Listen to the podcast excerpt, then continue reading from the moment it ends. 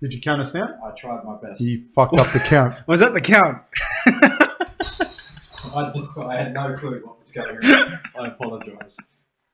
I can't work like this, mate. Honestly. That was that takes the cake. That's the worst counting we've ever had.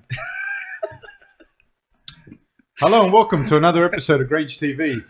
We have with us the Ballina Bruiser, the brawler from the back streets of Ballina, Mr. Eli Hedges.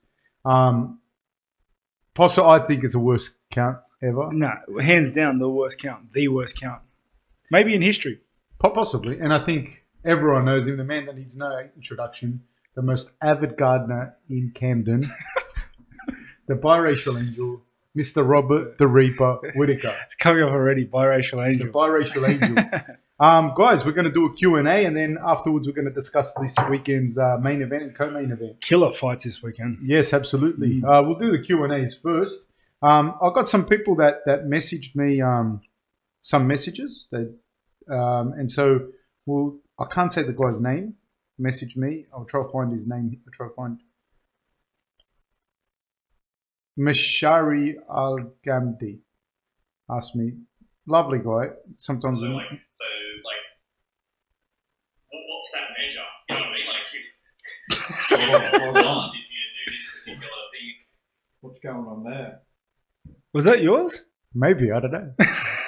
that was David Roberts, or God himself, talking to us. Um, anyways, so the gentleman asked, how often should you spar? How often, um, like, how much should you spar? How often should you spar specifically for boxing? Specifically for boxing. So Yeah. um, it depends. So w- you'll be better able to answer this after after I give my opinion uh, on it because you you you actually structure a lot of our training. But um, Like, like, you know? it is yours. It's my phone. Sorry, people. No, it's real. I was trying to find the questions. No, no one will remember the my fuck-ups. um, yeah, like we, we have blocks of sparring, so obviously we don't we don't spar too hard leading like when as the closer you get to a fight. But um, and and when we're building skills, when there's no fights locked in, we don't we don't spar a, a, a lot either because there's no need to just bash each other and and, and batter each other. But uh, we have blocks of sparring and of intense sparring where the training is is is, is organized in a fashion that you're coming to sparring as as best as you can because I think I think and this is a lot of gyms do this they they take the we, we try to simulate the fight as best you can. That, that that's the whole purpose of sparring right? It's, is to try and get as close to real fighting as you can. So and, and that's what we try to do. We we we have walkouts. We we have times like um our, our times are usually the same as fight times. We don't train around it. it that day is dedicated just to sparring. Everything is set like sparring. And uh, yeah, we, like we believe we, you don't you don't need too much. Uh, we don't need too much of it because uh, head trauma is real. You do. I, I I do feel I do need it. Me personally, there are some guys out there that don't feel like they need it at all. But um, I, I feel like I do need it to to sharpen up a little bit, try try some new techniques, test new moves and things like that. But um, but in, in terms of just the the boxing sparring, we, we, we, Appreciate Fuck up so much today. we're quiet today. But um, yeah, in terms of just the specific boxing sparring, it's important to get looks from just boxers. Just, just like it's important to get looks from just wrestlers. Just like it's important to get looks from just kickboxers because uh, you don't try to to muddy up the sports by, by bringing them into MMA spar. You're you're just boxing. You're having to learn that skill set, learn what what makes them tick, learn their little um idiosyncrasies, learn the little subtleties of the game. And in that, so that when you go up against a boxer, you understand instinctively like how this guy acts, how this guy moves, why he moves the way he does. I, I think a, a big thing is like, what's your objective? If if you're preparing for a fight and then it's a structured training camp, uh, whether it's boxing or kickboxing or whatever, how, how when you say sparring, is it really hard sparring or not or whatever? I think a lot of that's got to do with the structure. If you have nothing coming up and you're just going to spar on a Thursday morning because you've got nothing else to do, then I would say that that's not really that beneficial. If you if you um, have a fight coming up and say for example um, in between the Romero and Jacare fights, so Jacare and Romero fights, we didn't spar at all. Yeah, I don't think so. No, because because there was only six weeks in between the fights, and most of that was centered around recovery and the rest of it. So and making sure that he kept his fitness.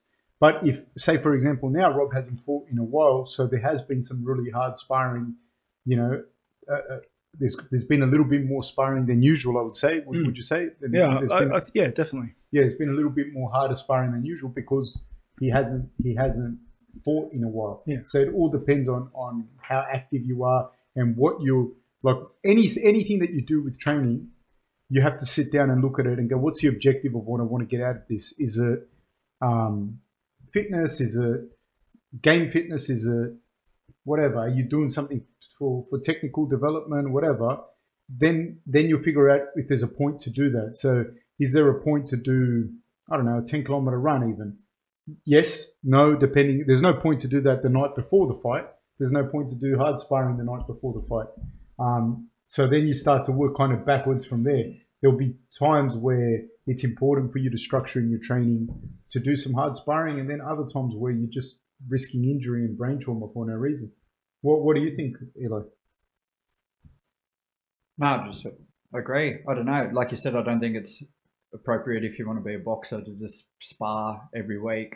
I think that was the old old mentality that a lot of boxing gyms and that had. The more sparring you do, the better you become. But then you would lose technical aspects and that of it because when you're sparring, sometimes if you're still learning, you can't try things out because you don't want to get hit. Do you know what I mean? So you lose a lot of the technique and stuff like that because you're so worried about maybe getting hit hard or um, also when you when you're a novice, you don't know how to really control your sparring. I think like you get hit and then you bite down the mouth guard and want to hit them back harder, which isn't always the smartest way, especially if you want to then compete in being a boxer. So um, I think yeah, you need to. I, we, we used to train back up in Ballina and that. We, we used to try to have a lot of like uh, more simulation sparring and stuff like that. And then our hard sparring would only leave it maybe do you mean once a week or something like that. And then we'd have a lot of guys come in all the time and whinge about that we don't spar hard when do you mean when it was just normal sessions and everything like that. But like you said, with the brain trauma and and concussions and everything like that, you're a dickhead if you are. Dude, I hear I hear that like even like you speak to like old school football players or old school boxers and they say, no, it's all bullshit and blah blah blah blah blah. And I think, man, like you see dudes now that are like my age, a bit older, like when we had Willie Tonga, he talking and that and the the trauma that he'd had, man, it's fucking real, man. Man, No, some, some of the old boxers are even worse. Oh, they way come from the old school and that. Do you know what I mean? They're, they're just they're just scattered. Yeah, and heaven forbid you're one of the one of the guys that loves doing it with everything in his being, but you're just not very good at it. Hundred percent. Well, that, that that was another thing I was going to say. Another thing that's important is if you've got a young guy coming up and he wants to fight, but he's never fought before and whatever. At some point, you should give him a hard spar in the in in the gym. You know what I mean? Where you're going to find out if they actually want to do it or not. You know, so that that makes sense. But just sparring like twice a week, just to spar twice a week, I think like it's not really beneficial. You know. Especially when it's when when it's structured around other training, like you may be training in the session and finish with sparring, like, and and maybe you trained in the morning, or like I, I don't understand that either because And you, you have to have both guys on the same thing. So, say for example, if if you're sparring to like, say for example, Thursday you're going to spar Jai. Mm. So Jai and you and Izzy have known for a week that you guys are going to spar.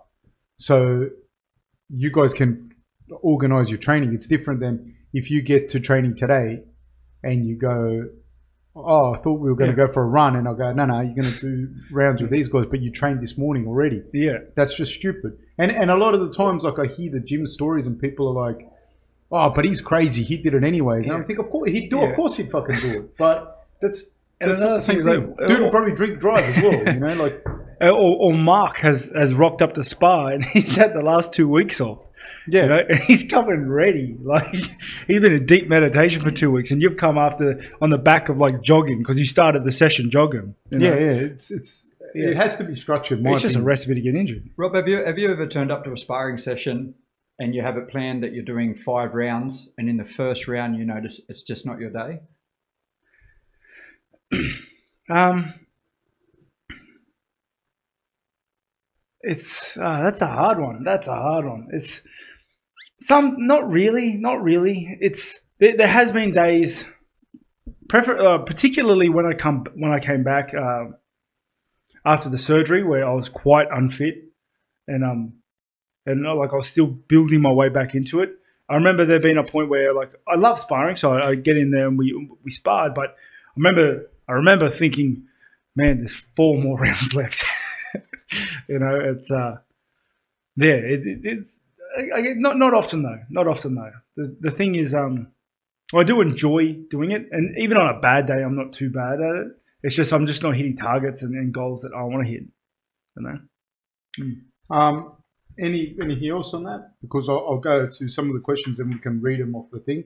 Uh, Stephen Ellis asks, uh, "Do you feel that having the troubles you both have had gives you an insight into seeing through others and the masks they use? I see some fighters act a certain way and say certain things that is in direct contrast to how they actually are. Mm. Discuss, Rob.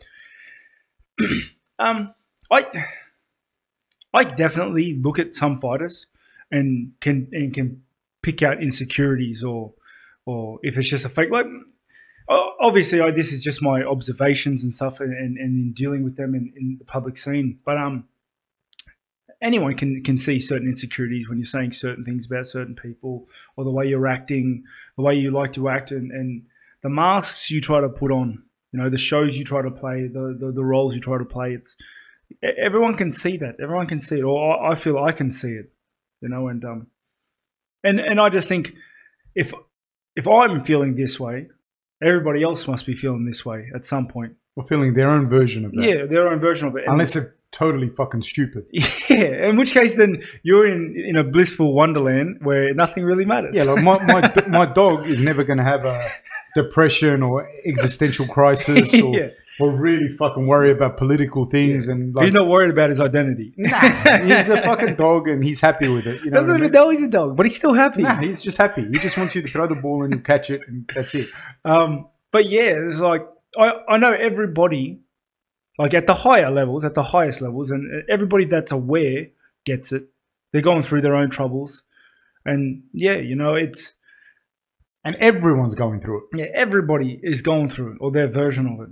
You know, and it's very, it, it just, I guess we're all we're all on the same playing field. The, the playing field is the same. You know. I have a question here as well. Same guy. I'm just going to go through his questions because it's great that he put them together and asked them. Then we'll go through. Um, if they, if your, if your team told you to put your gloves down, as in stop fighting, what would you do? I'd, I'd, I'd have to. The whole team, like if, if like the whole team came down, sat me down, and said you got to put the gloves away, I'd probably do it. I'd probably do it. Would you be ready for that? Oh, it depends when it happened. If if, if, if the whole team, tried to uh, I was say. going to say, Only the world champion. Yes. if the whole team rocked up today and said, "Rob, it's time to walk away," I'd be like, "Oh, hold on a second. but um, yeah, definitely, and that's the thing I think our team does well is that my team has not only an invested interest in, in me fighting and my career, but me as a person, which is, in my opinion, more important because there is a lot. We've mentioned a bunch of times. There's a lot of life outside of fighting, and I, I want to be there for it like mentally and physically, I want to be there for it. If if my team come to me and say you got to put the gloves up, it means they see a reason for me to do that. My health might be decaying, my mental state might be decaying, or I might not be doing too well. And the the pros and cons of continuing the career where you win, lose, win, lose, win, lose might not add up to other things I could be doing apart from fighting. You know, they're never going to say hang up the gloves pick up the tools. like I- I, I have a good team. We all care about each other. We're all trying to build each other up. So I definitely listen to my team. I wouldn't be with my team if I didn't have that trust in them in the first place. okay. Uh, what do you see as success? Have you achieved success at this point, or does success change its goalposts? Um, so yeah, how do you keep driven towards what you? I'll, I'll let you kick this one off, in particular. I, I think they're, they're they're they're asking you, not not me. Oh, okay. So okay. um, yeah, you know, I, I definitely feel like I've, I've achieved success in in some in some goals. how would you define success? These are hard questions. Mate, this guy put the work in. Stephen Ellis sat down, wrote these things out. He wasn't mucking around. These are hard questions. And so let's do the man he's due, answer the questions for him, and we'll we'll move on to think these are good questions. Yeah, they are. Um, I, I guess you know what what what resi- uh, resonates with me more than like what is success to me is is more what we've been spoke about before is what like, what's driving you. Why do you? What are you driving for? What do you hope to achieve? Like, what is it you want? And um, you know, honestly, I I have what drives me, and keeping what I have is the driving force behind it. Like I, I have I have a beautiful family, I have beautiful kids, I have a beautiful wife. I'm healthy, I'm fit. Um, I, I'm I'm in a pos like I'm a positive role model to, to my brothers and sisters, and uh, I have a I have a nice home. I'm not stressing about money, and and I've that's what I want in this life. Like I, I want I want that. That's my driving force. Like if I when I didn't have that, I was driving for that, and now that I have it, I'm driving to keep it. That's what I want. That is success for me. You know, I I am successful because I, I, I have that, and I'm driving. What drives me is the the the the, the want to keep it. I want to keep all that. You know, that's that is my success, and and also my legacy. Honestly, Uh, fear Does that has make no sense? place. Yes, it does. No, it does. I think that was a really good answer. It's one of your best, mate. Fear has no place in the octagon, they say, but you have to be scared of something, whether physical or not. What scares you? Love to hear from everyone in the room. oh, excellent. I'm glad. I'm glad he he, uh, he pointed that one out, like the, the differences. Would you? What scares you, Eli? Oh, scares me. Yeah. Oh, I hate I hate letting people down. Oh, That's prob- fuck, you must be walking around like a scared cat all the time. you must be, you must leave be the house much. positively peeing yourself. I don't know. I, I, I don't really like letting people down. It's not like a, I don't know that scares me, but I think like I, I do worry about that a lot. So that's a fear. So I guess it scares me. I don't like letting people down. I don't know. Whether it's my family, friends, uh, community, all them things.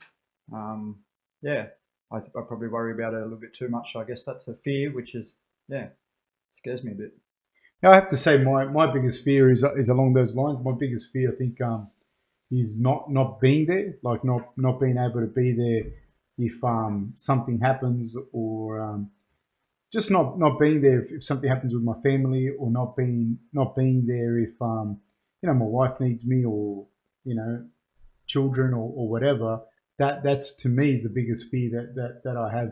Like all the rest of the stuff is like um, co- like consequences, you know, like so say for example, like if you lose money or something, it doesn't scare me to lose money or to I can't say for you to lose a fight, but but it's it'd be more along the lines of like if if say you're you're going to fight or and Jacob or any of the other boys are going to fight, and um, I know that I haven't done things to maximize their potential to win. That scares me because people are relying on you to to do things, you know. And if you haven't done it, um, that all of that really scares me. And I think that's what makes me be kind of like so full on about stuff when I say no, things got to be done like this, and they got to be done like that, and they got to be done like this at this time. It's because I, I put a lot of responsibility on myself, and I know Alex is the same, and the other coaches, all of them, I think, share that. Um, because I have a fear of not of letting people down, you know, but not, but more of not being there. Because if I'm there, I'm going to do my best. Yeah. You know, I'm not one to like, if something happens, just leave my friends planted like David Roberts. But that's that's a different story that I'll tell at maybe on this podcast or maybe on, on another one. But that's not how I am, like David, that Mm. leaves his friends Tell it posted. now where he can't defend himself. Mate, when I say I'm scared of not being there, I'm talking about David Roberts. Because he was there and then he left. But anyways, You know, it's funny. We've, we've known each other for a long time. We've been around each other a long time, and that your that fear of not of the responsibility and stuff actually, like it, it explained a lot of a, a, lot me. Of, yeah, a lot of your behaviors, like being really full on and and if we have to be here at nine o'clock, you expect people to be there at twenty two. Or you know what I mean? It's like things have to be done a certain way for a reason. well, uh, the, the way I see it as well is like, um, if, if we had nothing else to do and we were all whatever, but like your family is not more important than my family, my family is not more important than yours. So if we said be there at nine, then get there at eight thirty, so we can start at nine. So at ten thirty, we're done, and then everybody can be home by midday to do whatever they have to do with their respective families. You know what I mean? And honestly, that adds on to the responsibility that you have. Like, Mm. so for me, I see myself as being responsible for my family as well. You know, I see myself as being responsible in, in certain aspects. My wife is in other ways, but like, so it's not a game. I told her I'm going to be home at midday, so I'm going to be home at midday. You know, because she will have planned to do. You know what I mean? Like, Yeah. it's it's important. You know, and I think that that attitude carries over to everything you do. Yeah. No, Your turn, Robbie. Um, I guess in terms of like uh, if we if we were in a career sense, as in like fighting in the octagon and then things fears revolving around that, is uh my biggest fear for my career is uh failing to perform. I, I, I have no qualms of losing a fight as long as I've gone in there and I've done everything I can to win. I have no qualms at all. I'll go out there and I freeze, and I and I just lose because of that because I didn't something happened and I just couldn't come out. I couldn't couldn't throw or I didn't feel like I could throw or whatever. That scares me more than anything else, um, career wise. And then I guess I guess like the fear in, in terms of um, everyday life living, I, I, I fear that I like I I'm much better at dealing with is is losing everything, and I think a lot of people have this fear of like especially I think like growing up poor and not growing up with, without much, and then my family and stuff being um, you know separated and things like that. I just have a fear of losing things, of losing what I've worked for, of, of losing what I've got, and uh, it's just I was much much worse at uh, worse with it, like when we first met, but certainly when we first met and around that time. But uh, and I'm much better at, at, at understanding you and um, and talking myself through it now because it's um but yeah just that, that fear of losing everything you know i think a lot of people can relate to that like fear of losing everything Can you shout out for Stephen Ellis, um, a gentleman named Richard Bywater from Tasmania? shout, shout out richard bywater bywater from tasmania Yes, sir. shout out Excellent. um, Rob, how have you changed as a person? Um, being that you were a reserved person to begin with, how have you changed with your success? um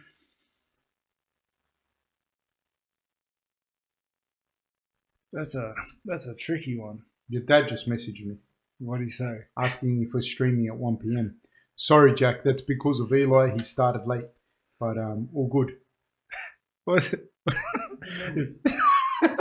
I'm just throwing it on Eli.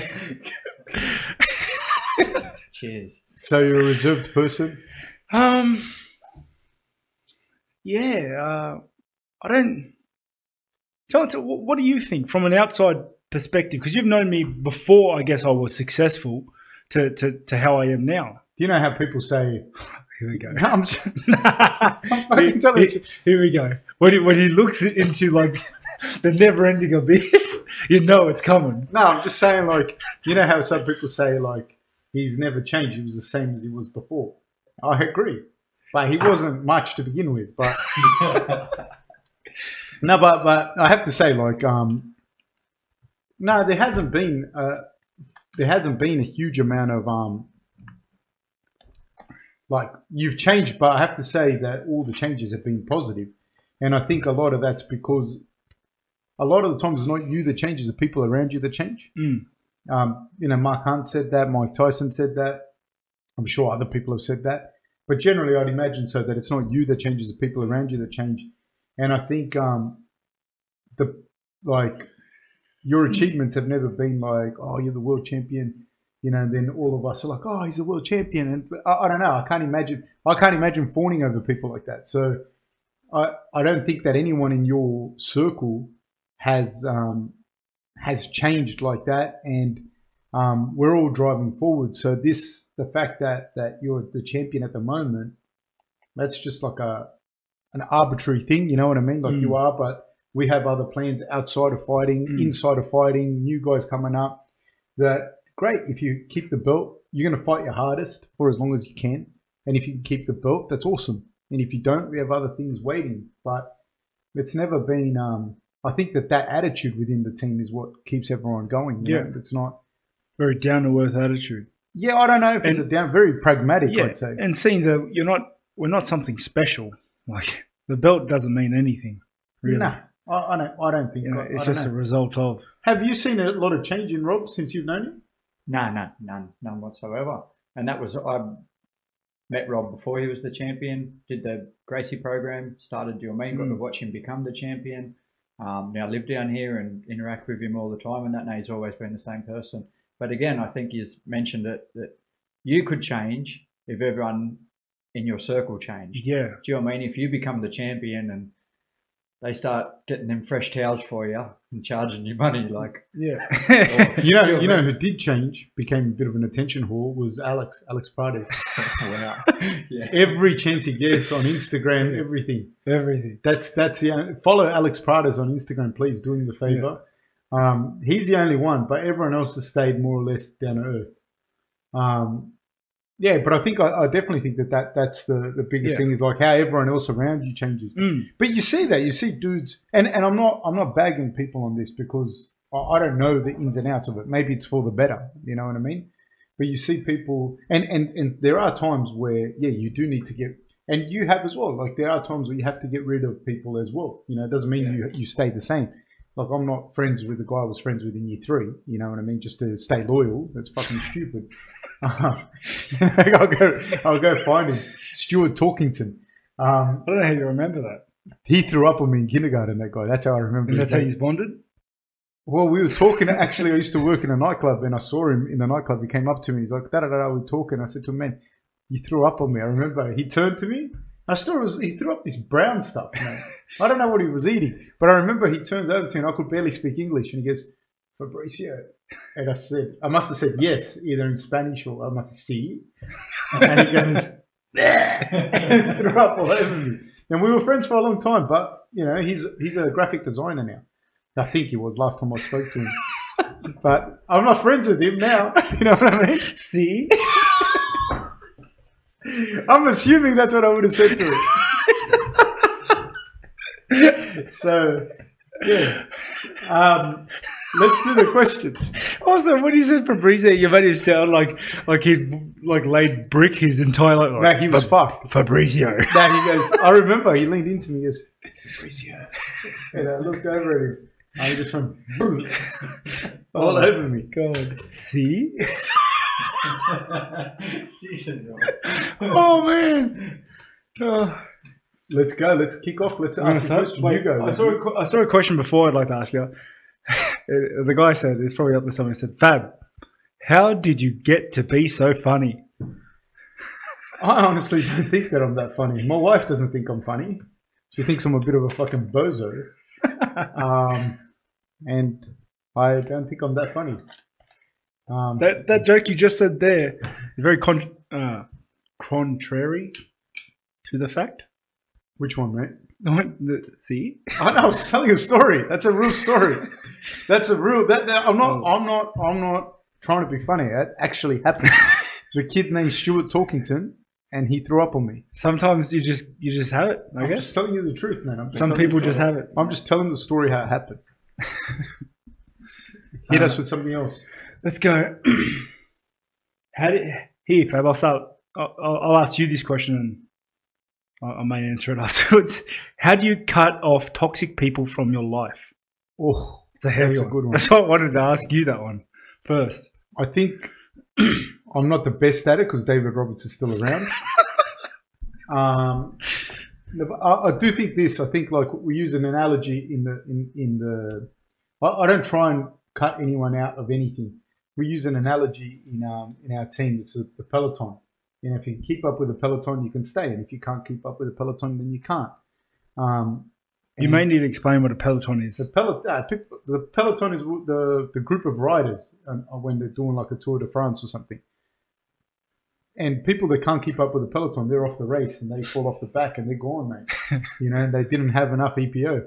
And so, so the people that can't keep up with the peloton for whatever reason, some people, it's not that they're bad people. Some people like, you know, you might have had three kids and and you you you got a, a day job, and so you, you can't train anymore. So whatever, they not necessarily have to be toxic. They don't have to be bad people. They might just not fit into the the area that fit into what we're doing. So so when you set certain standards and you say we've got to do A, B, C, and D, people have to hit those standards to to stay on the peloton. And it's kind of it just kind of the, the people that are of the same have the same goals and they have the same standards and want the same things are going to keep working in that way and other people people are just going to fall off the peloton you know?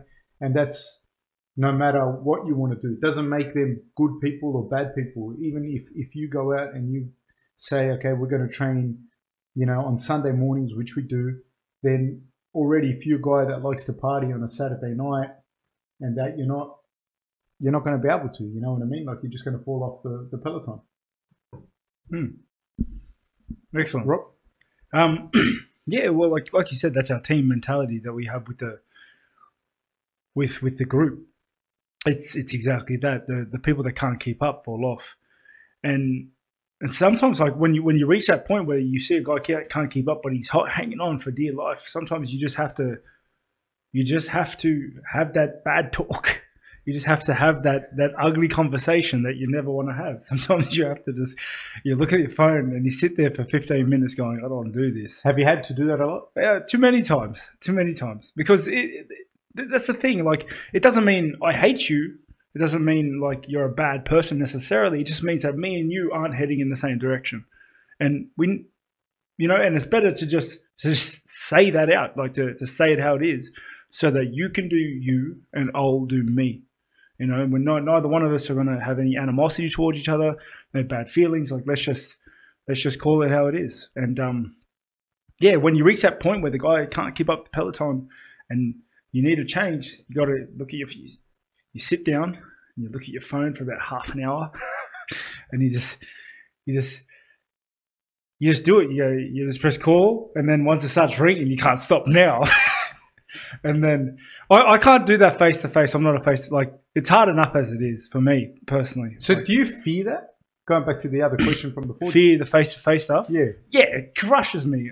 Like, I guess I'm a coward, as some people would call it. Like, and I'm happy taking that title. I don't want to look you in your eyes when I'm saying, "Sorry, mate, but I'm going this way and you're going that way," and let's just leave it here.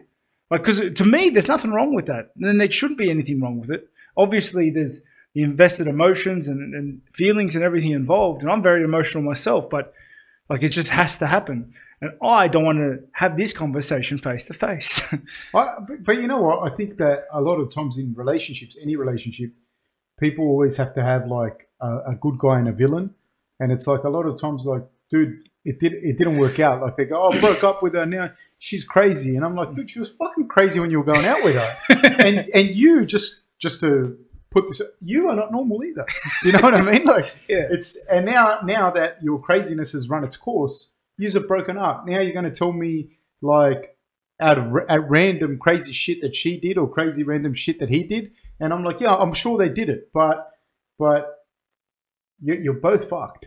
I'm fucked too. Don't, get me wrong, but it's uh, but I, I feel like there, there's always like pushed for someone to be in the wrong. You know what Yeah. I mean? And a lot of times it's not that. It's just like yeah, and that's it. And you just go, like for me, so I just make the phone call. Once it starts ringing, you call, and then you just have that bad conversation, and it leaves a leaves a, a sour taste in your mouth for a while afterwards. And sometimes the other the other party doesn't doesn't take it too well. Um, but you just have to you have to you have to do it. You have to do it. Like you have to cut the bad fruit from the tree. Put that one, write that one down. Hobson. Um, what's next? Another question. Eli, do you want to ask a question?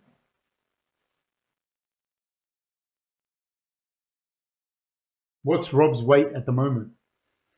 mm, around 94, 95. Yeah, How much? 94, 95. So what's that in pounds? Like Uh, 205, 207. Like- yeah, two oh seven right now. Yeah. Yeah. How much was Paulo Costa in this fight? That was crazy. He put on twelve kilos. Before he's before he the actual day. Yeah, he's the fight, banned so 24 hours. Yeah, Yeah. he put on over twelve He, he would have been like, Ninety six. it would have been like 215, something like that. Yeah, I can't do pounds, but it was like 96, 97 kilos. Yeah. And that that's like heavier than you are now. He's banned in California State Athletic Commission Because he put on a certain they, they amount. can't put on more than fifteen percent. So so is he going to light heavy or is he just not fighting in California anymore? like I don't know. No, but he can still fight in California. California if he doesn't put fifteen percent of his weight back on. Which honestly, it's it's incredible that he can do that. I, I'm I'm so confused. Like why are there so many It's incredible that he can do that. and, and so, so, it's just California, he can't fight. Uh, from my understanding, I don't, So- I don't know the ins and outs of are it. there different rules state to state? Yeah. Yeah, because it's the athletic commission that governs it. What about if you're fighting in say China? No, if you if he fights in another state that doesn't observe that fifteen percent weight cut rule, um, then you're, you're good. You're fine. You can put on twenty kilos if you like. So if you fight in Rio, you're- you're good. Hmm. That's Oh, a lot of some- weight. Oh, well, why? Wait, wait. Before we like, this is playing on my mind. Why aren't there a set of universal rules across the board for the entire sport? You would think so, but uh, they have athletic commissions that govern each each place, and where there's none, it's I think it's where I think it's a Nevada State Athletic It's, it's the same here in Australia, isn't it? yeah, They have combat sports here in New South Wales, So different they- in Queensland, different in. No Like, for one, years, for years, you couldn't fight Muay Thai with elbows here. no one, no one wanted to be like, why don't we just make it standard for everybody? Because I think. I, the way I understand that as well is there's because like there were states in the US you couldn't fight in M- you couldn't fight in MMA, and say Yeah, here here in here in Australia, in Australia, well. same, you know. And so here in Australia, there were there were you, you couldn't fight with elbows here in Muay Thai for, for a long time. In Queensland, you could. Mm. Yeah, I, I, went to a, a boxing one one time, and it was Queensland, New South Wales, because you're not allowed to fight until you're the age of fourteen. I was going to say to you, boxing still hasn't allowed elbows. I don't know. no, you're but, doing. you know I mean? But they just they just won't agree. Yeah. They just can't come up with a agreement on on age or what they're going to do, or everyone has their own input, and they just they just can't agree. Yeah, no, because I, think it goes back to like governing laws, really, at the Mm. end of the day. Not, not even, and each state has different again. Oh, man. So you're touching on deeper issues yeah, this is confusing, and I, I assume everyone on the board gets a wage. They all get paid, man. Um, what's got to speak into the thing? Elo, can you make the screen bigger? It was 14.9% and he's banned from fighting at Middle in California. Okay. Should try doing this on the, on the thing. Oh. Can you make it? No, but you're just going to scroll to the left now. Guys, if you can, please you, put in you written zoom in, complaints about but then you just got to scroll left. Yeah, now scroll left. Should champions with three plus defenses be granted an immediate rematch? Do you think? Ooh, that's a good. That's a good um media rematch. I feel. I feel like champions should be granted a rematch. Maybe straight away. All champs? Yeah. Yeah, I, maybe. Because like it's hard to get there. Yeah. No matter how you get there, it's hard. You know, everyone likes to whinge and complain, but not everybody can do it. It's pretty tricky to get there. I have a question here that somebody put up here. Prime GSP versus Prime Rob. Who wins? I'll go with Eli first.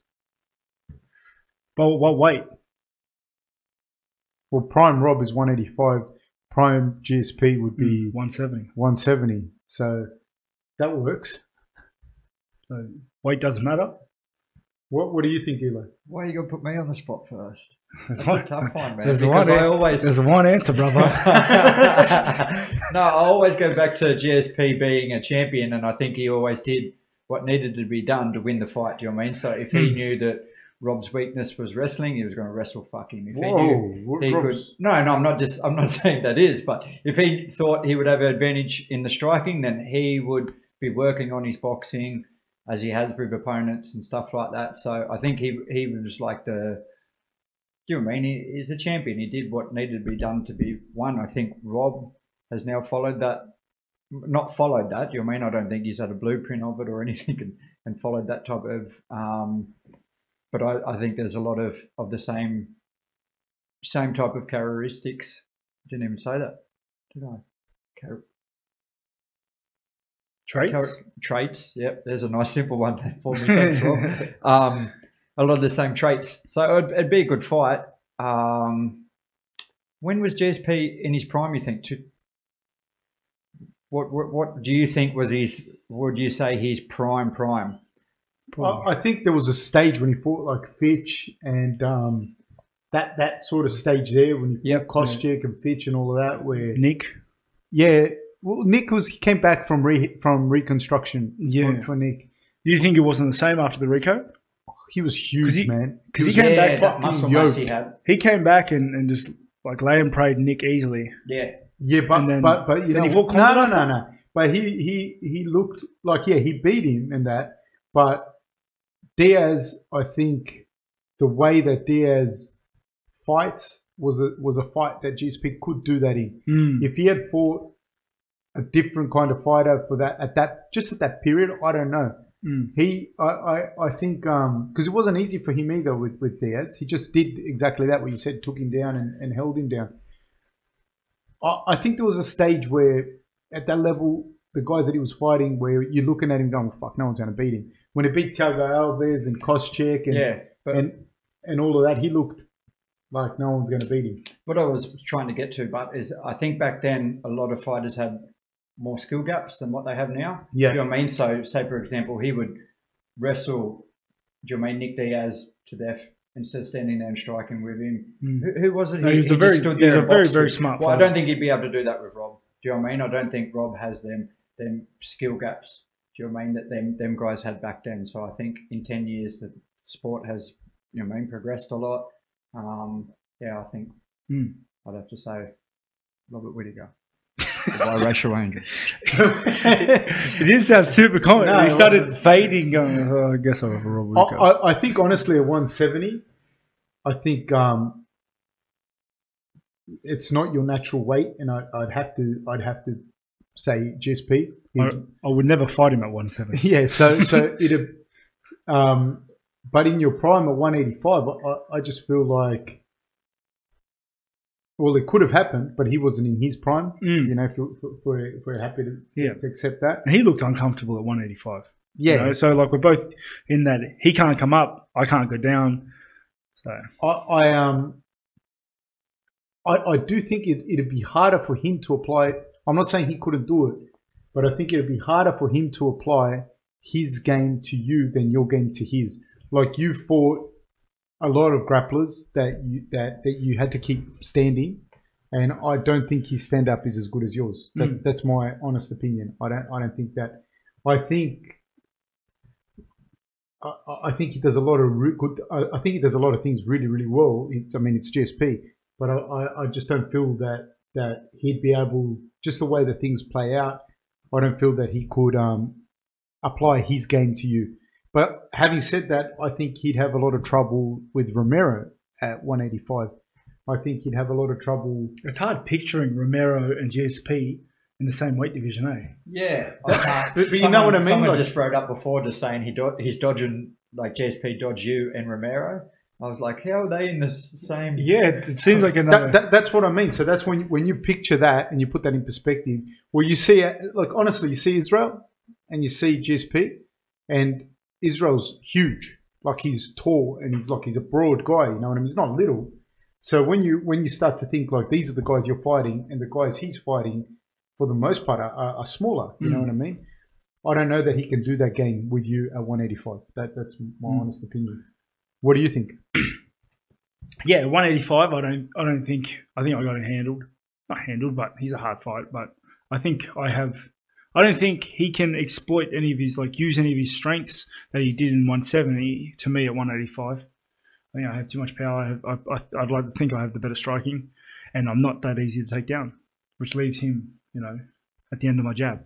But at, at one, And you can take him down too. yeah, but at, at 170, like I'd just die in the weight cut. Like it wouldn't be. I, I, I got him at 170 for sure, for sure. He was a weapon there, you know. Uh, make sure with the the the grain the the YouTube comments, got to scroll up to the blue ones. Yeah, I've got a blue one here. Yeah, It says, the blue "What one- do you think about Darren Till moving up?" Blue ones are important. Yes. What do you think about Darren Till moving up? Uh, I think we spoke, we touched on it last week uh, in, a, in a sense that we, he always was, uh, we believe he always was was going to have to move up. He's a big guy, and he was a huge guy in 170.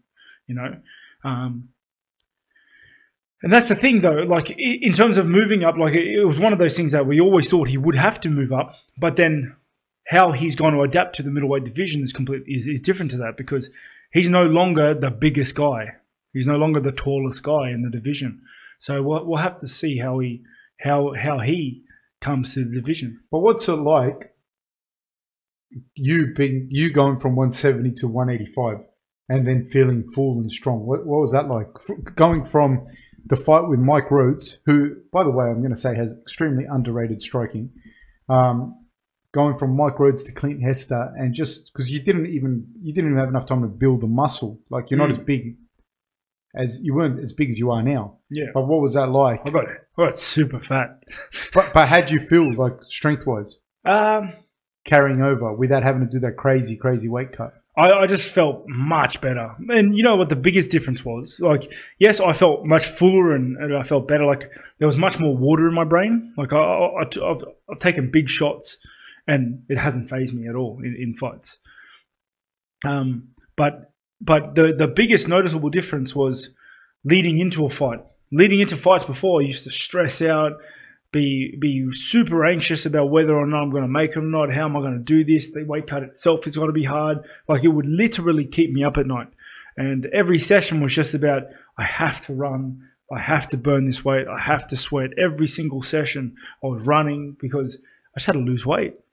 You know, and that was like that. That was the reason why I moved up. It was either because it was destroying me. It was destroying me. It was either move up or quit. You know, the other thing people don't understand is like, just try it for a week where you have to exercise real hard and not eat properly and see the effects that that has on like the rest of your family and all the people around you. And like, so say now if there's a, if there's, if, if your wife says, oh, let's go to lunch, you can't pig out, but you can eat normal. Yeah. But this time out when you're going to 170, you wouldn't have been able to. Nothing but salads and fish, mate.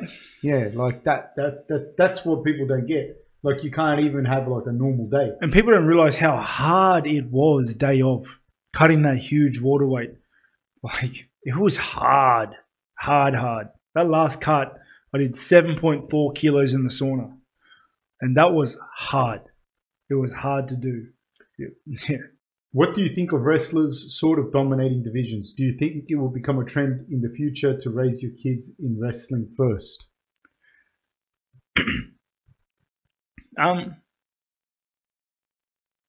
Hmm. I'm just thinking about the divisions and, and, and seeing the, the, the top guys. They're not all wrestlers though. I think they said there's two that aren't wrestlers or something. I've seen. Yeah, the but. Rob was one of them who's wrestled competitively Yeah. and made the Commonwealth Games team. So, um, you know, that's something that honestly astounds me. Like, I think, like, why don't people fucking check what they're saying? You know, Yeah. I mean? you're a fucking commentator. It's your one job Yeah. to do.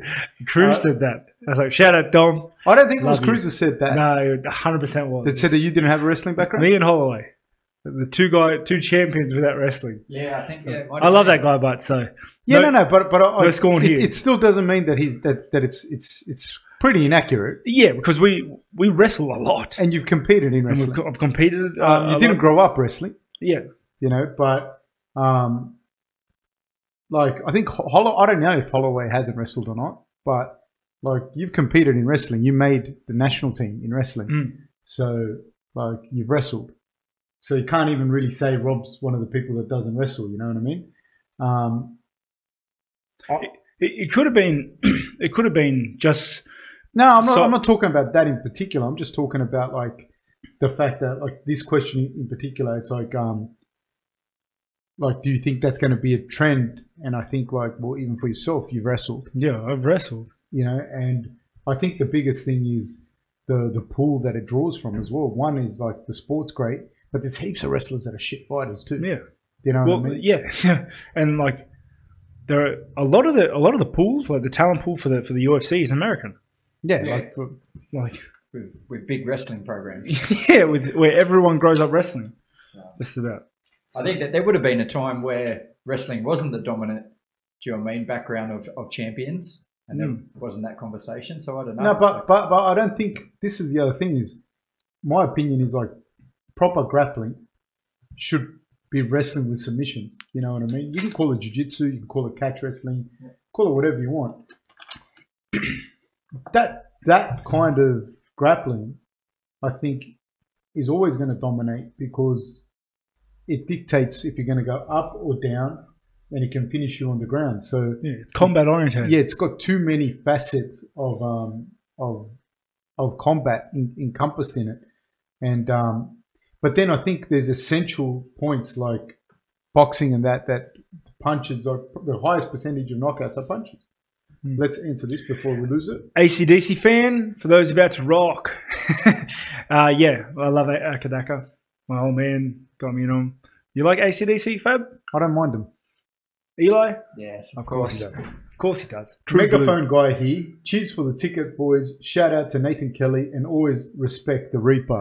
What a great guy. What a great guy. Thank you, Steve. Respect the Reaper. The Reaper. What's the Rob's date today? loving that, isn't he? What's the date today? Uh, the third? No. Yeah, the third. Well, today will from now on be National Steve Booth Day. National Steve Booth Day. Congratulations, mate. Fab, can you tell us about your? No, I can't. That's all my performance-enhancing drugs. I can't tell you about the stacks, the private stacks that I do. He's asking about your stacks. hey, I need to go to the bathroom. Um, let's.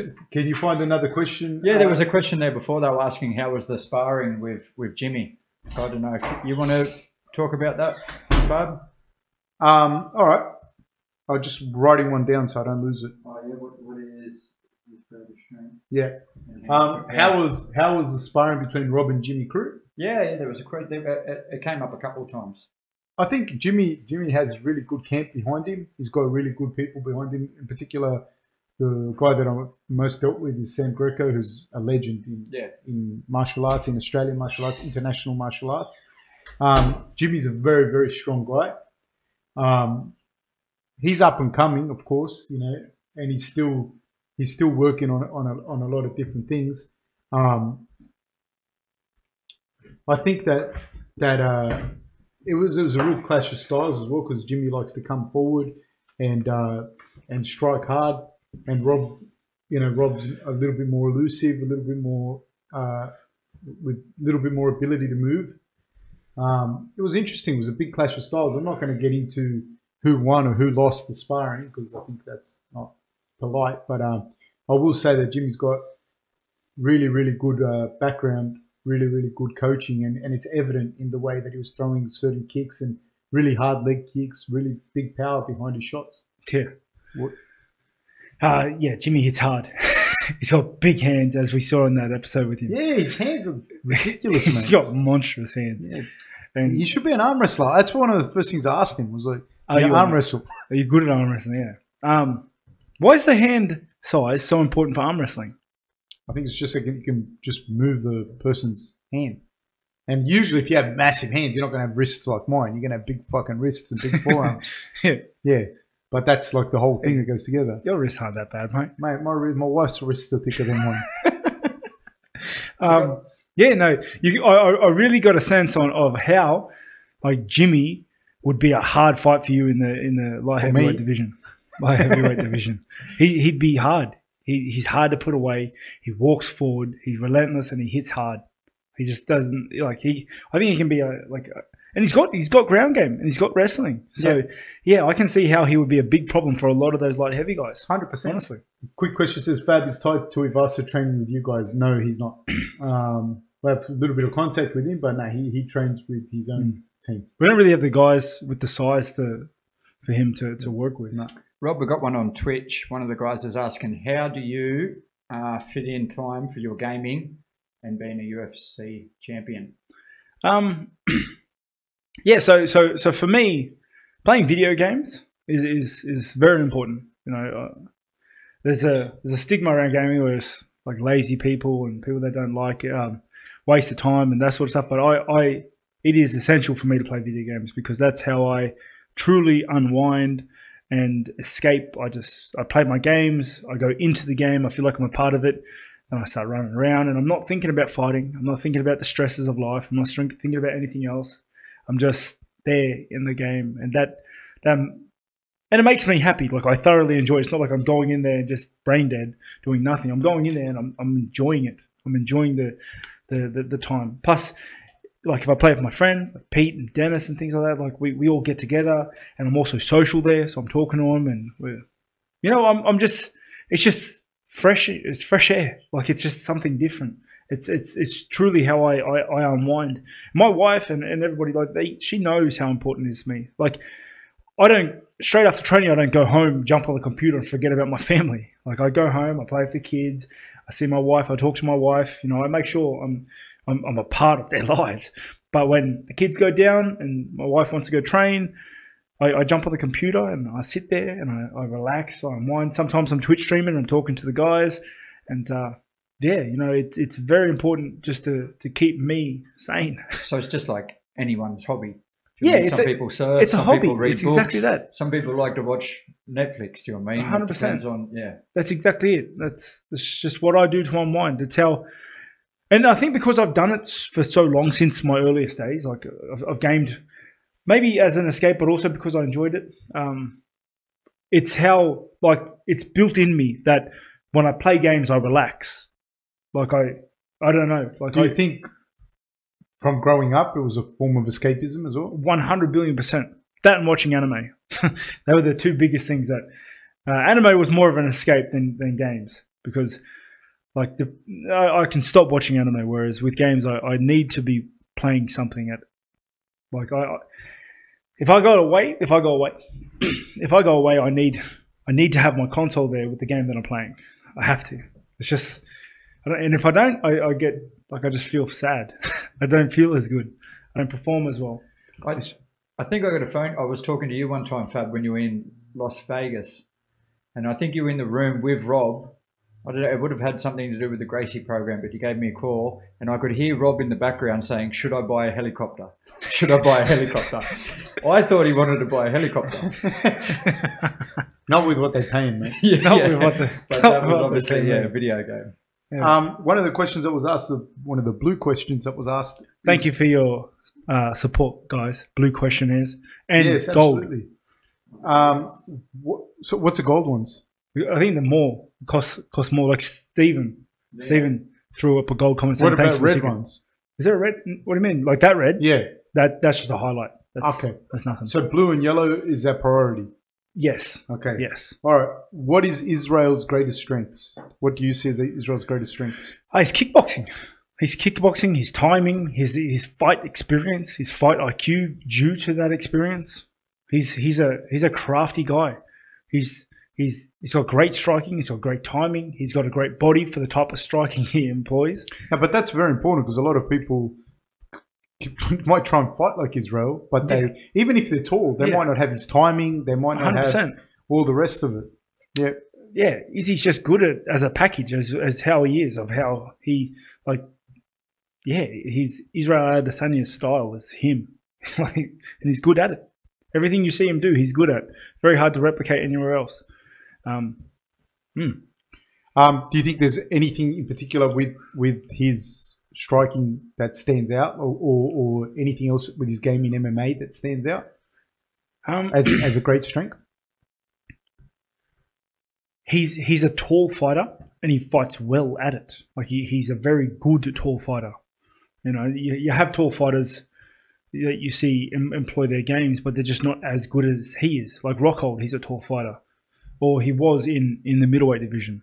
I think it's a little harder to be a tall fighter in in. You have to be very tall. You have to, yeah, you have to be very, very tall, you know. But he was a tall fighter in the middleweight division, and um, he fought well as a tall fighter, you know.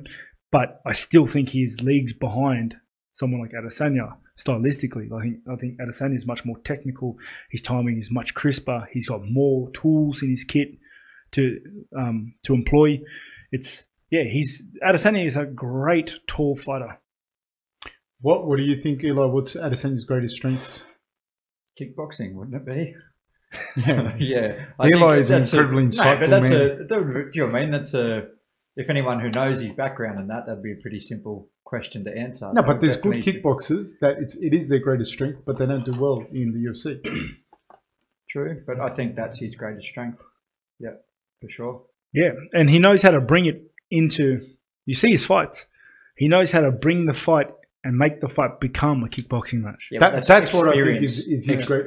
That's experience. Just Yeah. like Weidman's good at, at bringing you into that wrestle grappling game. Like he, he makes the fight become that.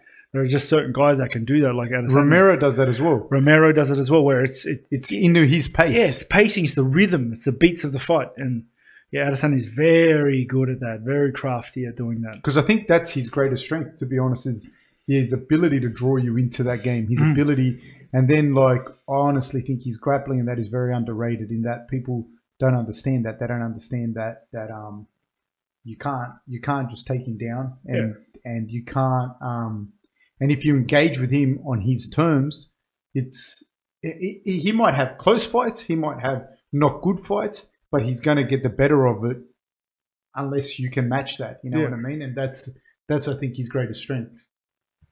Um, what's your favorite an- anime? Anime, my favorite one. yeah, Yeah, we had that on Twitch as well. So Ah, there's so many. There's so many. Um, uh, it's hard. I can't answer that off the cuff. what's your favorite one? Bub? I I don't even I've never even seen it. What's your favorite cartoon? Oh, Ninja Turtles. Which Teenage was your Mutant favorite? Ninja Turtles, What, 1990 fucking two part, What was it- 1991. what was your favorite turtle? Raphael. Oh, The red one. red angry. Huh? The angry one? yeah. He was my favorite. He's angry was and yours? aggressive. He wasn't. He wasn't. In fairness, he wasn't angry in the cartoons. Oh, he's very. Yeah, angry. he No, no, was. no, no, no, He no, was no. always against it. He, he was Yeah. no, no, no, no. He was angry in the movie, in the first Ninja Turtles movie. But I'm talking about 1990. Or I'm not going to sing the jingle, but in the jingle, he, he doesn't say that he's angry. Of course he Michelangelo is the party dude, Yeah. but he wasn't the party dude. But he wasn't. Um, he wasn't. He wasn't angry in the cartoons. In 1990, look I it I don't know. I We- don't know. He was always- he is notorious as being the angry one. in the movies. He was like the one man wolf pack. He didn't want to be part Yeah, of the team. hated- That, that, hated that was the rules, movie. hated That was order. Yeah, 100. percent That was my favorite by far. Ninja Turtles. Who was your favorite, Rob? Mine? Yeah. I, I, don't- Donatello. Like the like the first half of my childhood, and then probably probably um Leonardo. Raphael. Raphael Oh, so he second was half. Raphael too. Once he was angry because he was angry. He Oh, was angry in the him when movie. he Like- was angry. Like I went, I went with Donatello f- the first half because he had a stick, and I liked his, I liked his bow staff, and then I started relating more to the angry red one. Oh, I like Raphael. What about you, Eloy? Nah, I'm The lame. rat. Leonardo. The rat. or the leader, Leonardo, yeah. everybody's favorite. yeah, I'm lame. yeah, yeah, um, yeah. I don't. know. It's it's. I've watched too much anime to to really put down.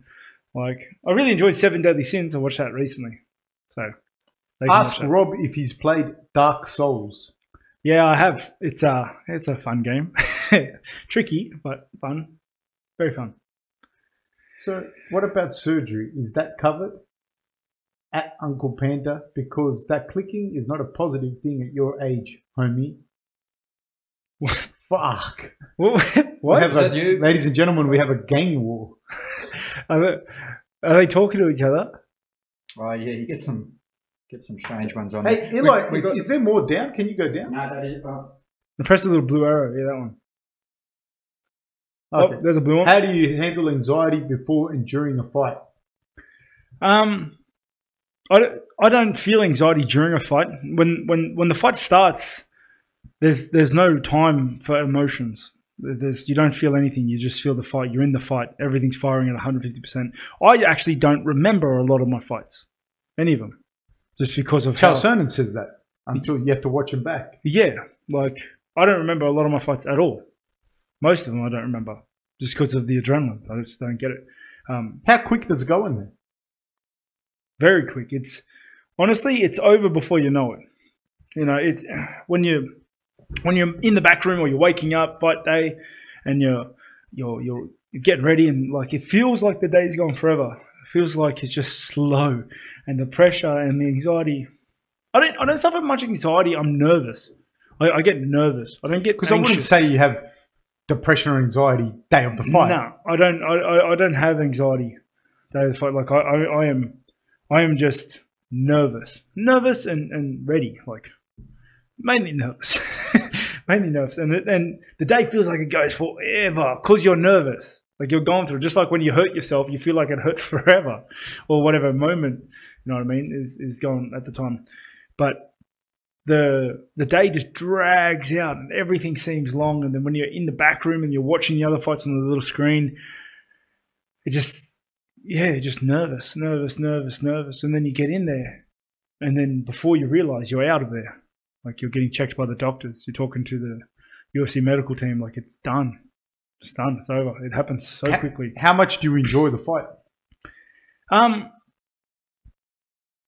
like it's more after the fight that I enjoy it because, like I said, But being in it and when you're fighting, there's I love that part. Like that that part is like instinctively I enjoy it.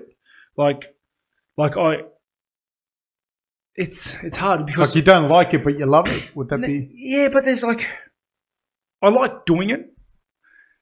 But like when I when I want to say that there's no room for emotions, there's none. There's no room at all for anything. Yeah, you don't love it or hate it. I don't love it, hate it. I'm not excited. I don't feel I don't feel anything in that fight except like my brain is firing at 700% to try and work out like try and do the next moves, the next actions and everything like it's just everything is just going, going, going, going. It's so fast. And then after the fight, I sit down usually and I'm like, man, that was fun. like and I, I enjoy it. Like I, I love that feeling after a fight where I'm sore and everything hurts. And I just and and people are saying, "Man, that was a cracker fight," and and I feel like I've done my job. Like I've gone in there and I laid it all on the line, and I feel like I had, like that is when I feel like I am me, you know, in a way. Hmm. That was a long, drawn out answer. I know. Um, can you make the thing? Yeah, I'm going to go up. There, there was a question before on, on Twitch, and then it was coming up on Ian. Who was your all-time favorite Rabbitohs player? Uh,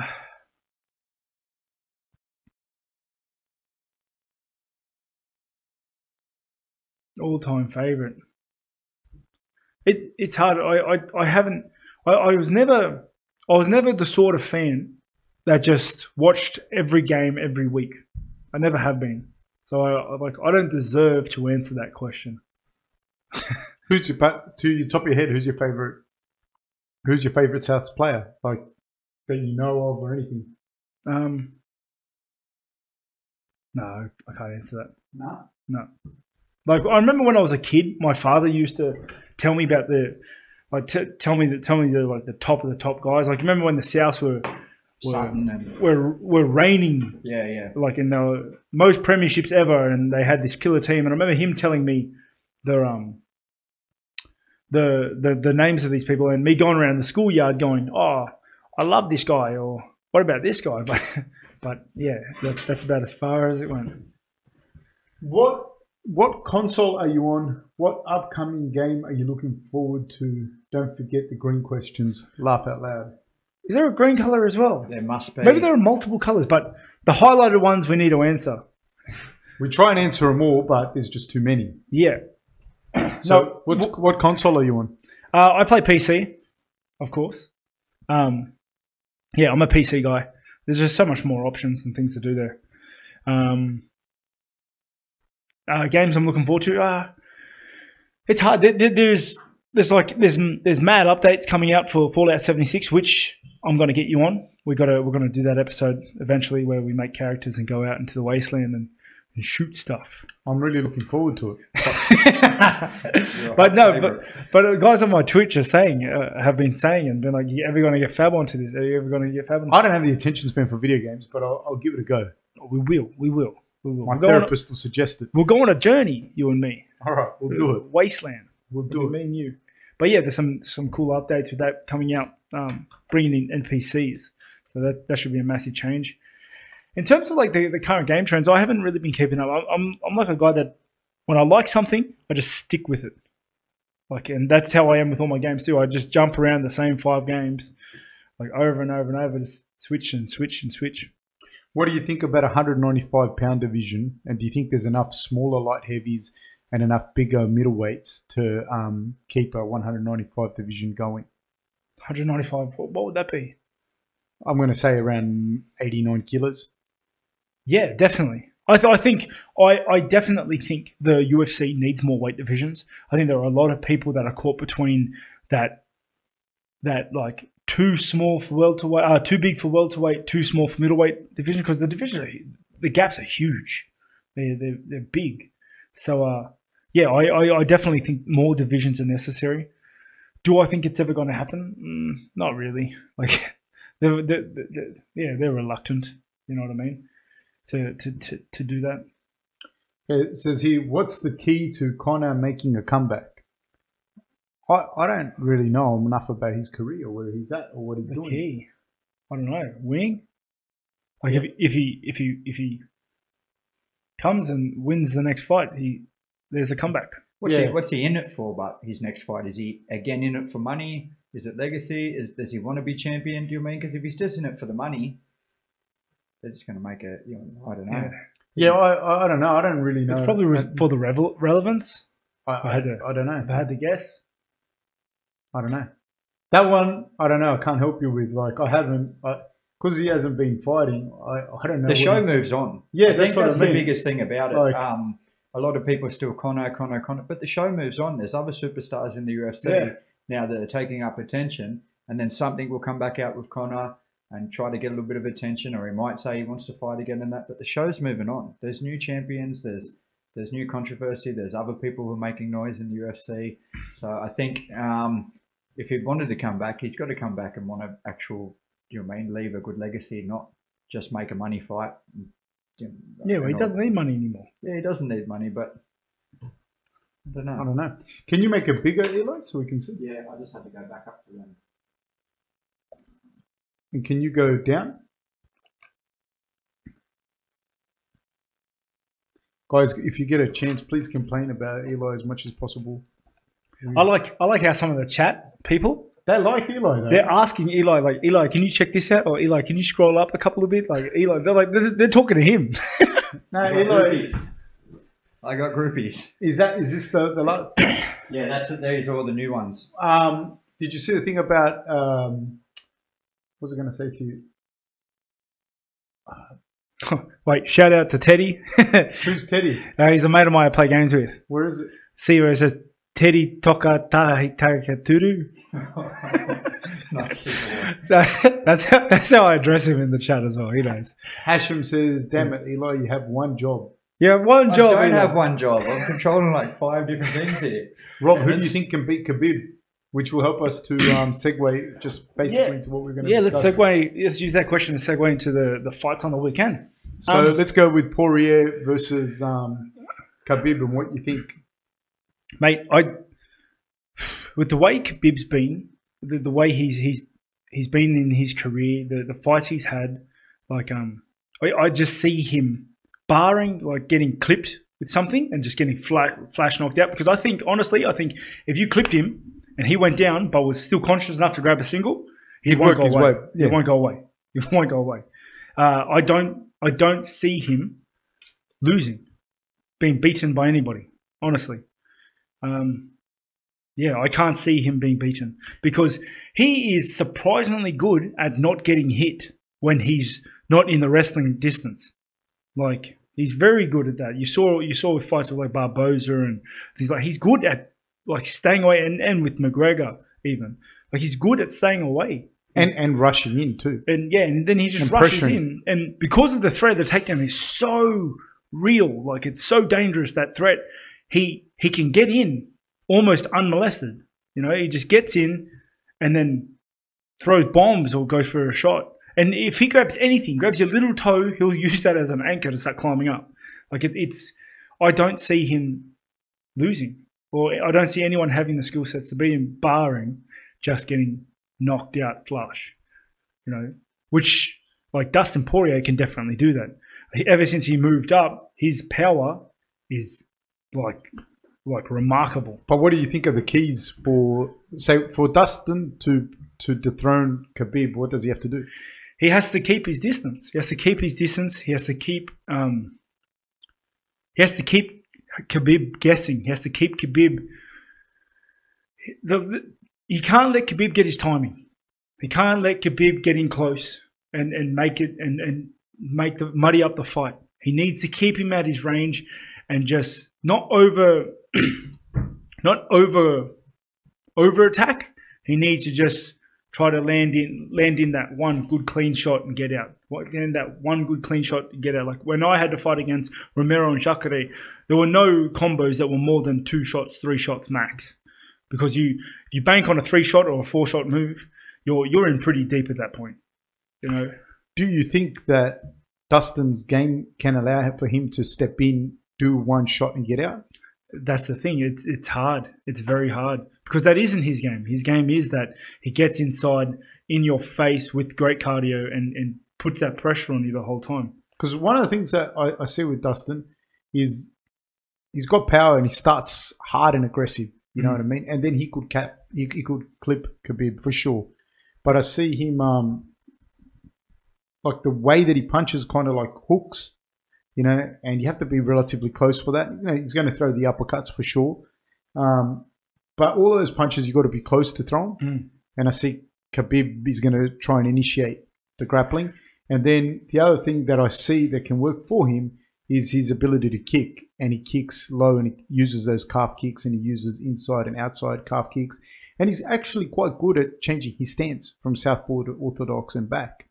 Um, so I think that, that he might catch Khabib early. And I think that that's where I see it. Otherwise, it, I think it'll be Khabib doing his being Yeah. Khabib. Yeah, it, it's very hard. Even if Dustin starts to try to time the uppercut, like let's say he has the, like he, he throws, he works in a combo like jab uppercut. Just you know, like when we were working with Romero, we spam the front kick because, like even if it does nothing, he can't just shoot into it. Yeah. I like barring getting like caught flush, like he, I don't think it'll stop him. I think Khabib would just take him. Like if he doesn't land that flush and Khabib gets his hands on him, he'll turn it into a wrestle. And he has that cardio and he has that strength and that endurance to just wrestle for days, for the whole time if he has to. What do you think, Eli? Nah, he's a different beast, Khabib.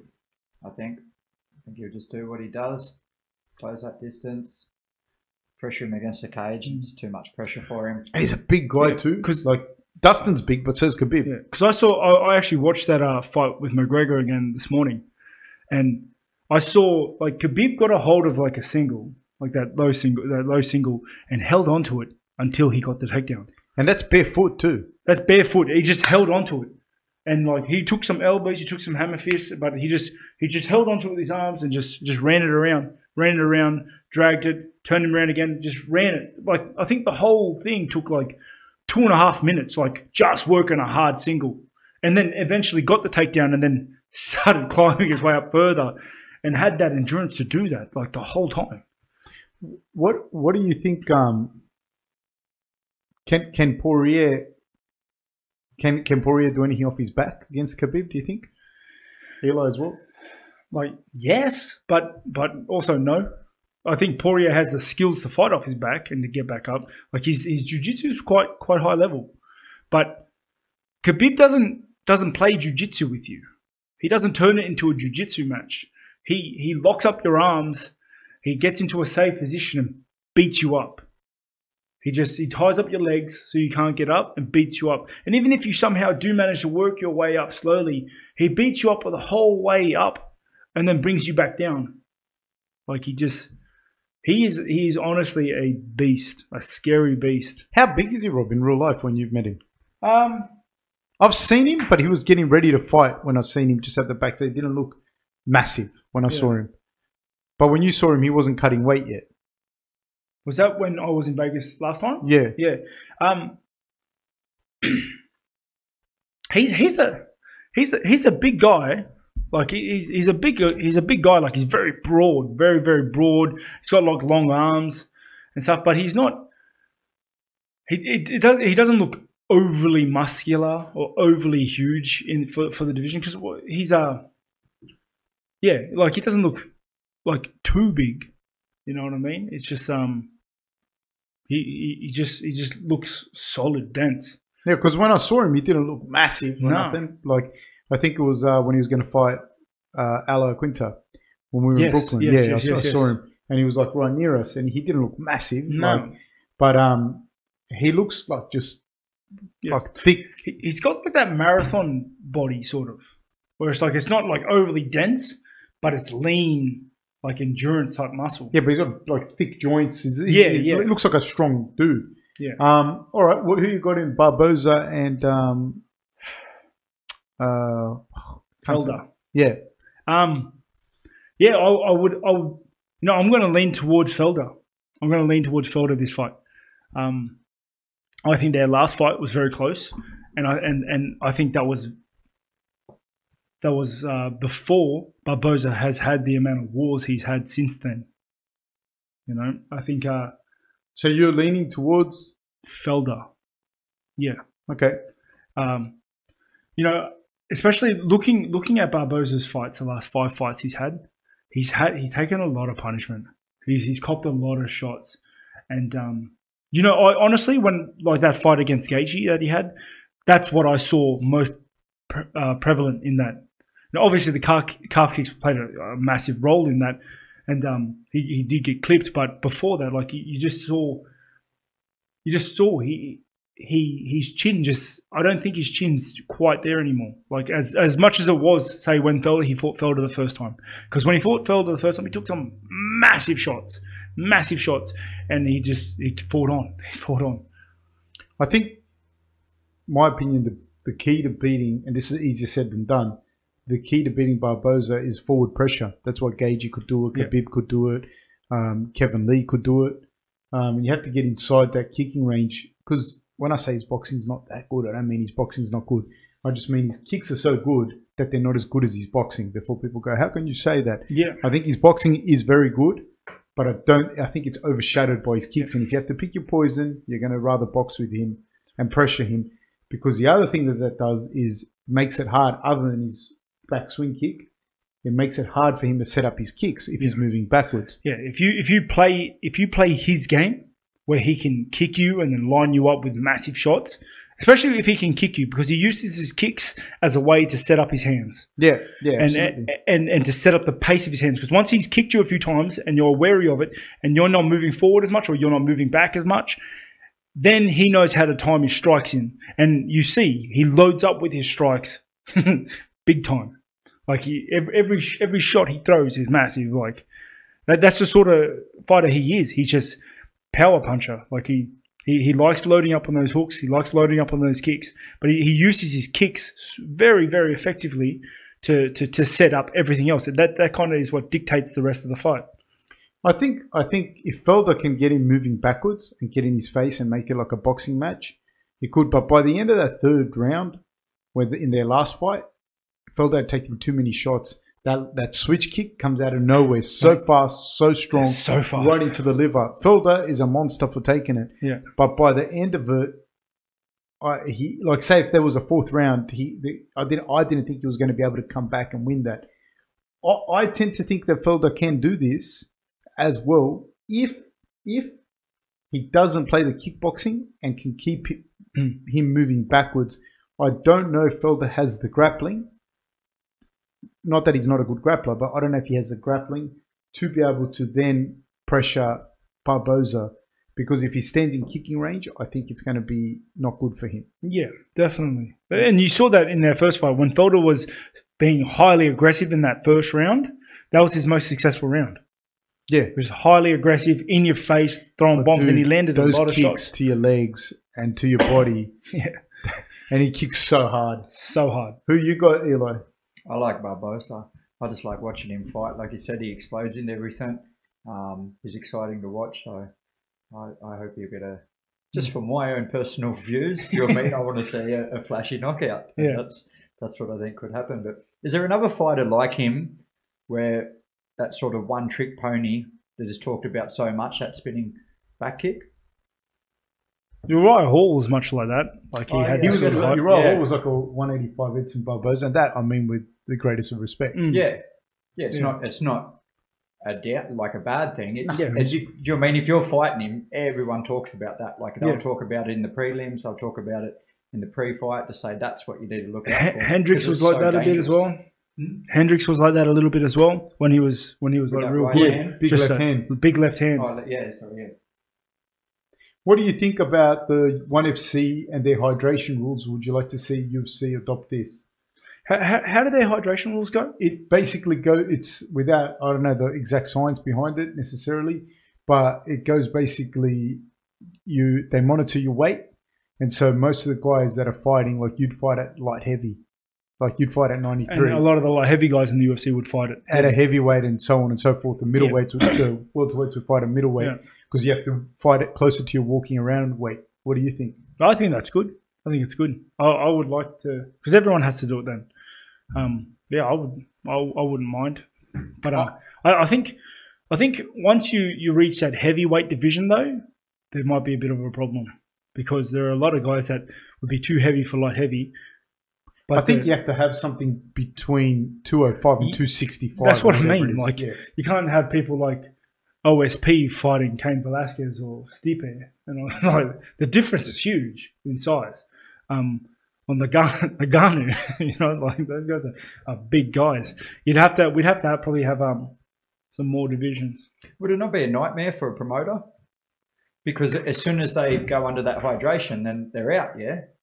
I- I don't know. I don't know how it works in that. Um, but I, I do think that, look, honestly, I, I, I don't, I don't like the way that, um,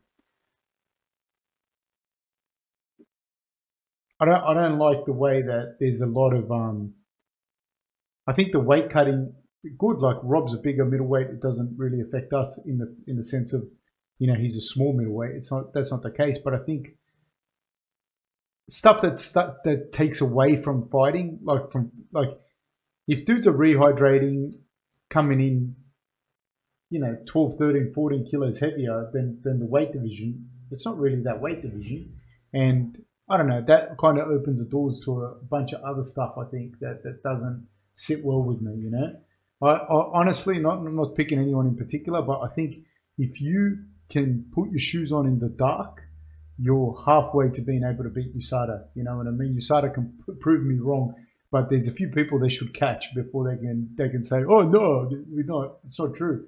Like I just see there's there's situations where you just look at it and you're just like, "Dude, that guy's fucking gearing off his nut," and it's just stupid. You know, it's just dumb. You know, I- so I think anything where like those massive weight cuts are happening or anything like that, I just look at that and just think like it's, I know what a good athlete can do and what a good athlete can't. You know Yeah. what I mean? Apart from the the Costa one that's obviously just came up, but do you think ten years ago there was a lot more? Like it seemed like bigger people were in smaller weight divisions. Do you think that's now that Look, USADA's uh, in- in in, all- In all honesty, difference? I don't know. I don't know if Costa, Costa's Costa. I don't, I don't know him in particular. I'm just saying in general, there's situations where you're looking at people and you know that, like, and, and it's not. I'm not singling Costa out because you just. But there's people you look at and you're just like, yeah, all right, buddy. No, but I feel I feel like ten years ago there was a lot more of that conversation where people were, do you know I mean, coming into the fight the next day, fourteen kilos heavier or twelve kilos heavier, and that way it's now it doesn't seem to be as often. Dude, I've never seen someone come in 13, 14 kilos heavier on weight. On on weight. Did was it uh, Rumble? Rumble used to No, come he in. missed weight. Okay, He missed weight. and then like- came in twenty yeah. kilos. No, no, no. I'm, I'm saying I've never really seen anyone with my own eyes Yep. come in like 12, 13, 14, 15 kilos heavier after cutting weight. I've never seen that. Like, I've seen, like, I don't know, Romero and Rob. I think Rob would have probably come in at 92, 93, and Romero a bit one or two more over. And if you look at Romero 2, Rob vs. Romero too. Romero looked fucking massive. You looked about as big as you could see a middleweight. But then you see you see guys, right? And I'm, because when I say the weights, I'm talking middleweights. But you see guys in the lighter weight divisions that were coming in. So it doesn't sound like I'm singling people out of middleweight because, and I, I don't mean to. That's not what I'm trying to do. Because I've seen guys come in from say featherweight and be as big as a welterweight. Like I've seen that. Like in the last couple of fights, there were guys that were heavier than the next division up. Yeah. So in, the cage, they were heavier than. So when that sort of stuff starts happening, I just look at that and think like, one, I don't know if it's an unfair advantage or not, but it's certainly not fucking healthy. You know what I mean? Like, it's hard for you to get heavier than the next division up when the divisions are so fucking widespread. Yeah, especially without like IV and everything. Yeah, and we're talking about adding a new weight division in at 195, and dudes are skipping a weight division. Like, how does it? That doesn't even make sense to me. It's stupid. It's it's just makes no no sense. How long's USADA been in? Well, now, A while now, yeah. yeah, like maybe I don't know. I don't know. I don't know. Yeah. Quite a while. Six, six years, Yeah, No, probably not that long. Let's say five years, five years. four years, five years. I I I think that what with the thing with USADA is it's kept the the clean people clean, and it's caught the people that um were like obviously cheating, like obviously cheating, but it's like on on each end of the spectrum, it's caught those people, like the people that were basically running into the octagon with a syringe hanging out of their ass, and the people that don't use it, they're the two people. But the ones that think that I think it's still pretty rampant. How many fighters? Would you have- say? Hold on. Would you say that that that it's that it's um been cleaned up, or would you say that it's still there's No. still a lot of guys? There's, there's tons of guys, tons of guys. Like it's it's not regulated enough. There's too many loopholes. What What do you mean by that? There's just there's just too many ways to there's too many ways to get around USADA testing, and there's and the consequences aren't severe enough to stop those guys. And there's too many grey areas, eh? Like, Yeah, like it's yeah, it's it's silly. and everybody knows them. I'm, we don't have to sit here and go through them. It's like just it's just silly. You like, yeah, I, it's silly. It's silly. We could go on. We talk. We could talk about it forever. Like it's just. It's there's too many loopholes. The consequences aren't severe enough, and it's just. It's just not. Yeah, it's not fair. How, so just real quick, how many fighters who have been pinned have came out and immediately said that they were using it and it wasn't a tainted, tainted supplement or it wasn't because they drank or got a dick pill from someone or anything like that? Do you know of fighters who have came out and told their story as of yet? nah, not. I, I, I think TJ Dillashaw might, might have. Yeah, I think he, he I, I don't know because I don't I don't like this is another thing I don't hang around physically or or even at a distance in the fight world so to speak um, there's just things that I know that that can't happen. Do you know what I mean? Like they just can't. You know what I mean? Like they, they, they can't. I, I don't know. And when I'm saying dudes weighing more, I'm not saying you weigh in at say 145 and then on fight night you're weighing 155 or 160 and that's fucking weird. I'm saying there's dudes weighing 145 and weigh more than the 155s because the 155 is weigh 170, 175. You know what I mean? I'm saying this dudes weighing more than the next guy's up, which is you look at that and you're like, whatever, man. But um, one more question before we, we finish up was um, Rob, how did you develop your fighting style? Um, That's a blue question. yeah, it's just my fighting. My fight style just was just a natural progression of of me going through my martial arts, like from karate, hapkido to MMA to doing boxing and kickboxing, and then incorporating wrestling into that and jujitsu. It's just yeah, it started from my foundations, which are, were, were karate, and then just like I just picked up little bits and molded it to myself and made made the different souls become part of who I am into what I am today. It's just a natural thing. Guys, just want to thank everyone. Um, the Ballina Bruiser, thank you very much. The Brawler from the back streets of Ballina, Mr. Eli Hedges, Robert Whittaker, Dr. Green Thumb, and myself. Thank you, guys. cheers, thank you. Peace, guys.